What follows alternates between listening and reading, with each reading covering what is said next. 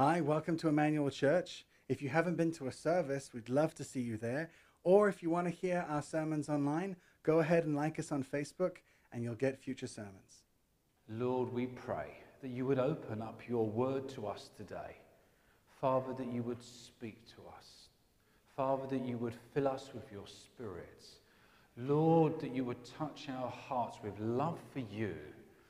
Lord, that you would renew our minds for the mind of Christ. And Lord, that you would activate us to spread your gospel. And so we pray this in Yeshua's name. Amen. So, we are continuing our journey looking at membership. And we've been on a journey so far, first four weeks. We looked at what it means to be a member of the universal church, a member of the local church, and very much connected to our status, our identity, what it means to be part of the body of Christ. And now we're beginning the second phase of our journey, looking what it means to be a member in the idea of what we share in common, what we do together. And today's theme is sharing a life of worship and prayer. So let's journey together. When I use the word worship, or when you hear the word worship, I wonder what comes into your mind. Just think for a moment.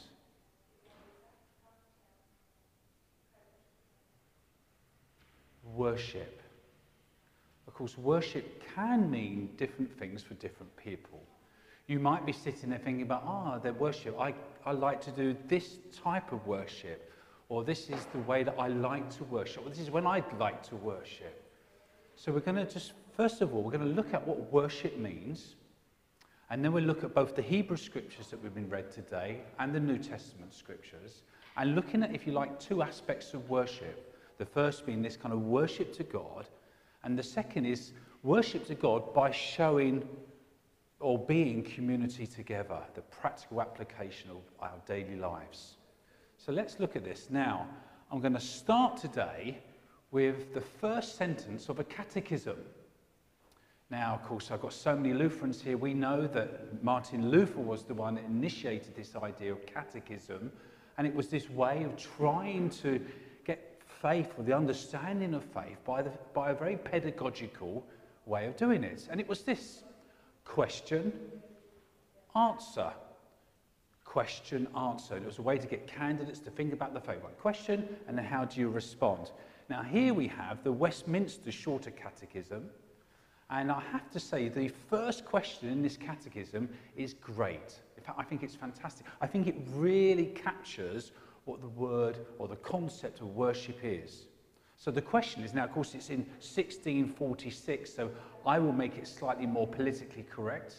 But we will say, what is the chief end of man and woman? What is the chief end of man and woman? The chief end. Just think about that for a moment. What is the whole purpose of life? What's the chief end? What's our destiny? What is this all about? I mean, it's the fundamental existential question of purpose. What is your destiny? What is your chief end? And here it says, What is the chief end of man and woman? And the reply, or the response is, Man and woman's chief end is to glorify God. That is how we're made. Our chief and our purpose is to glorify God. Now, I'm going to just pause here for a second. I'm going to tell you about something that's really, really English, all right? I'm an Englishman, so you're going to have to forgive that. And, you know, when I was thinking about this, you know, what's our purpose? There used to be a TV series called the Antiques Roadshow. And what it was is that, you know, people would have these kind of strange objects in their houses that they've maybe inherited or they found, and then they would bring it to this roadshow where they had specialists and they, of course, part of the reason is that sometimes they've got this sort of, I don't even know what this is. I don't even know what this is used for, but it must be something. And they take this, and of course, secretly, they're hoping it's going to be lots of money. That's what they really want. But they're taking this, this object, and then the specialists look at this. Ah, this is what this is for. This is its purpose. And it's kind of like this aha moment, this revelation. Ah, I've been wondering this all my life. And you know what? I think that's sometimes like us as human beings. It's like, you know, what's our purpose? Sometimes we think, oh, if I just throw myself into work, or I throw myself into a relationship, or I throw myself into being a football fan, whatever it is, there's something inside of us that we've got this desire to throw ourselves into something. You know, to kind of, we could say worship something, inverted commas here, to put something above us, to make our life of value. And you know what? Our purpose is to worship God. Until we've come back to our true purpose, we will never find our peace. So let's be really clear about this. This is simple, profound, and to the point. Man's chief end is to glorify God. And we see that in the creation story, right at the beginning, God created man and woman in his own image. He created them. He created them in his image to have relationship with God, to worship God. That is what it's all about. So you can run off all the, all the different directions as you like. You will never find your chief end, your purpose, until you return back to God. And isn't it, I love the last bit of this. And it's not this idea of worship, it's to enjoy Him forever. It's like a homecoming, isn't it? It's like, I'm home. This is what I'm made to do, to love God. And you know what? We're going to enjoy Him forever in the here and now, as we're born again, as we have a relationship through Christ, but also the promise of eternity that we will enjoy Him forever. So let's get this clear. This is the primary thing. This is what life is about. This is what worship is about to worship God and enjoy Him forever. Now, of course, I could have picked out many scriptures to look at a kind of definition, if you like, of worship. And I, here I picked out the story uh, of, uh, that Jesus gives, okay, the definition that Jesus gives. And he says, Look, the hour is coming. In other words, the time is here and is now here when the true worshippers will worship the Father in spirit and in truth. And so we have here the Son of God coming into history in time and space, the chosen one, and the time is here. I am here. I am the one that's going to open the way. He said in another place, I am the way, the truth, and the life. No one comes to the Father except through me. And so here we have Jesus said, Look, worship the Father in spirit and in truth. And of course, Jesus opens the way for us to be real and true worshippers because of what he's done on the cross. You know, the heart's desire, desire is now opened to worship God through the cross, through the blood of Christ. And as you can see behind me, this wonderful stained glass window with the drop of blood. The drop of blood. You know, it took only one drop of Jesus' blood to forgive us our sins. Isn't that incredible? That Jesus opens the way to the Father. For the Father, and this, this is the lovely, isn't it? The Father is seeking. He seeks us. He longs for us. He's searching out for us. He's seeking you and you and you and you and me. He's seeking us for people to worship him. God is spirit, and those who worship him must worship in spirit and in truth. A wonderful promise, a wonderful reality that we have through Yeshua. But there's a but. Our worship is broken worship. We know that. We live in the kind of, you know, the kingdom of God that is present now, but also the kingdom of God is yet to come. We're in this kind of kind of dynamic between what has happened and what is going to come. You know, and, and Paul wonderfully portrays this kind of struggle in Romans 7. He talks about, you know, there's a part of me that wants to do good. And yet there's another part of me that doesn't want to do good. And it's like, There's like a war raging inside of me. And we all know that our worship, what we bring, is broken. We know, and I, well, okay, I will speak for myself and see if you identify with it. You know, worshipping God is not always easy. Sometimes I would do anything but worship God. I just want to do my own thing. I do my own thing. It is this kind of wrestle sometimes to really say, God, I put you first in my life. God, I'm going to sing to you. God, I'm going to read your word. Whatever it is, it's sometimes a bit of a battle. It's a broken worship that we have. But worship we must do, and worship is where we find our true destiny. Okay, so that's an introduction. Now let's look at what the Hebrew scriptures can teach us. So let's get our context here. We're in Exodus, we've got God's chosen people, escaped from slavery in Egypt, through the Red Sea, given the word of God, the Torah, the law of God. Remember this, this Torah that God gives his people is a way to live as a community. It's a community way of living. If you abide by this, and then there will be harmony within your community. And then he gives the instructions for the very center of this community. And it's to build in what we call the tent of the meeting or the tabernacle. And so we have here the build up for the worshipping community.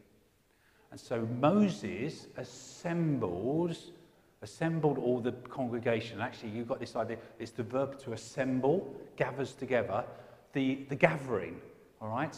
So we kind of get the idea what church, what it means to be church, is this idea of assembling, coming together. It's not individualistic, it's community, coming together. So Moses assembles the congregation of the people of Israel. And Moses said to the congregation of the people of Israel, this is the thing that the Lord has commanded. Right? So you're beginning to get here this kind of idea. We're coming now into what life is really all about. What's, what's the purpose? He said, God commanded, and then we have this idea of take from you a contribution to the Lord. And so God collects his people and he asks his people to give a contribution. And isn't it wonderful? You get this, this sense of shared relationship, this idea of that the worship is God inviting us to gather together, to give back to God. For whoever is generous of heart, and those that know Hebrew, you get a little bit of a deeper understanding. When you're generous of heart, it's this kind of like free flowing, without restriction, quite spontaneous desire of the heart to be generous of heart is like, it's the right response to God. God is my creator. God is the one I need to worship. And I have a generous heart. I give back. I reflect back to my creator. Let him bring the Lord's contribution. And it's really practical. It's gold, it's silver, it's bronze, it's blue and purple and scarlet yarns and fine twin linen and so on and so on and so on. It's really, really practical. He's asking the people to give back to him. I mean, everything is the Lord's. We know that rationally. But here we've got the idea of worship, the idea of giving back to God, acknowledging God for who he is. And here, of course, these, all, all these things are being collected to make the tabernacle. And the tabernacle is this incredible thing where you've got these different stages, and in the very center is the Holy of Holies the Holy of Holies, where the presence of God will fall. The tabernacle was to be right in the center of the community. And within the tabernacle, the very center, the Holy of Holies, is God Himself making Himself present in the community. So you've got this idea of what life and worship is about. You know, you've got this kind of, you could have kind of rings coming, coming round. You know, it's all focused on the Almighty worship. Okay. Let's now continue. And let's look now what the New Testament can teach us. And it's really, really practical. It's this idea of put on then. Put on then. I, again, I've hinted that, you know, this idea of worship, of loving one another is really not straightforward, but you have to, it's like putting clothes on. Put on then. You have to discipline yourself. You have to consciously do it. Put on then. And then he reminds us first, remember, you are God's chosen ones. Just, you know, get your theology right, get your identity right, your status right. You're the chosen ones. I mean, of course, the, the Israelites are the chosen ones of God, and for Yeshua, there's this invitation for the, all of us, the nations of the world, to be the chosen ones. And you know, we're holy. Get it? We're holy. God sees us as holy. We know we're not holy, but God sees us as holy because of what Yeshua has done through the blood of Christ. That's your identity. And He sees you through Jesus as the chosen one, my beloved my loved one, my holy one, the one that is set apart for me, my beloved. I mean, you're loved. You're loved by the Father. He loves you. He loves you. There's no messing. He adores you. He loves you. Chosen, holy, and beloved. So get your identity right. And because of your identity, your relationship with me, says the Father, you need likewise to show what I've shown you. Have compassionate hearts. To show compassion, to show mercy, to show grace. Show the compassion that I've shown you to each other. And this is like the nuts and bolts of this faith. This is not just going to live on the mountain, just worship God. This is like worshiping God in the here and now, amongst the community, amongst people that kind of drive you crazy at times. People that say things that really hurt you. People do things you think, what on earth is that? And it doesn't take long before you, it reflects on yourself. I think, oh, okay. this is kind of, I'm probably doing the same to other people. This is kind of like the, you know, the community living together, clashing with each other, you know, rubbing each other up, up the wrong wall. And what's the instruction? Be compassionate. Have compassionate hearts. You know, it has to come from here. Show kindness. Be kind to each other. Show humility. My goodness, that's so hard, isn't it? To show humility. To really humble yourself. You know, humble yourself before the Lord is by humbling ourselves before one another. And show meekness and patience. And so you've got these, these all kind of ways of being for a community to show worship to the Father and bearing with one another and if one has a complaint against another, forgiving each other. This is like, as we say in England, the, where the rubber hits the road. This is like really, really tough. Now, of course, the whole thing about forgiveness deserves a much bigger seminar to talk about it because it is not always easy. It is, you know, there are situations where you need to sort of, you know, have a distance because there's some very serious things that have happened.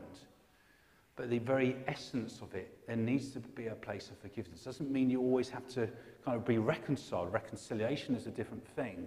But the forgiveness, we need to have that in our hearts. It's a gift, actually, that God gives us. Because if we don't find, and it can be a journey, forgiveness, it can take time, it can be a process. But this idea that if we do not forgive, something goes on in our heart, you won't have the compassion. You won't have, because it kind of, the bitterness begins to set in. So releasing someone with forgiveness is also releasing ourselves. As the Lord has forgiven you, so you must forgive. And above all, put on, put on, clothe yourself with love. It doesn't come naturally. It's not romantic love. It's not like, I feel like loving, so I'm going to love. It's a choice. You put it on. I'm going to choose to love. And what this does is it binds everything. It binds it, it brings it together connects it together. Together in what? Perfect harmony. And have you ever seen a church that's in perfect harmony? No, but we're striving towards that. We're working towards that. And let the peace of Christ rule in your hearts, the shalom of God, the real peace that He brings that no one else can bring, the peace of God, rule in your hearts to which indeed you were called into one body, the church, the local church, and be thankful. Mm, be thankful. You know, that's, you know, like kind of grumbling, grumble, grumble, but he's saying be thankful. Thankful for the things that you have. Thankfulness is so important. And let the word of Christ dwell in you richly. You know, when I think about the word of Christ, it is Christ, the cross of Christ that is like has to dwell in you. It has to shape you. It has to mold you. It has to renew you. It's the cross. It's always the cross. The word of Christ, what he has done for us. Let it dwell, tent in you deeply. Let it be part of your very being. And then from this, we teach each other about the word of Christ. We admonish one another. We encourage one another. And we do it with wisdom. We try to seek God's wisdom. We do it by singing psalms. Of course, you know, the, the, the, the worship book of the Jewish people was the Psalms. It's their worship book. And he's saying, sing these psalms to each other. Sing hymns and spiritual songs. And I don't know whether we need to distinguish so much here. Maybe when he talks about spiritual songs, it's this sense when the Holy Spirit comes upon the congregation, you know, sing unto me a new song. And then the Holy Spirit comes, and there might be this kind of spontaneous sense of singing, maybe. But whatever it is, let the word of Christ dwell in you richly. And whatever you do, in word or in deed, do everything in the name of the Lord Jesus, giving thanks to God the Father through him. Jesus summed up worship like this. He said, Look, Shema Israel. Hear, O Israel, the Lord your God is one. You shall love the Lord your God. Love him, worship him with all your heart, with all your soul, with all your mind, and with all your strength. And the second is this love your neighbor as yourself. There is no uh, commandment greater than these. This is worship, worshiping God and learning to love one another in community.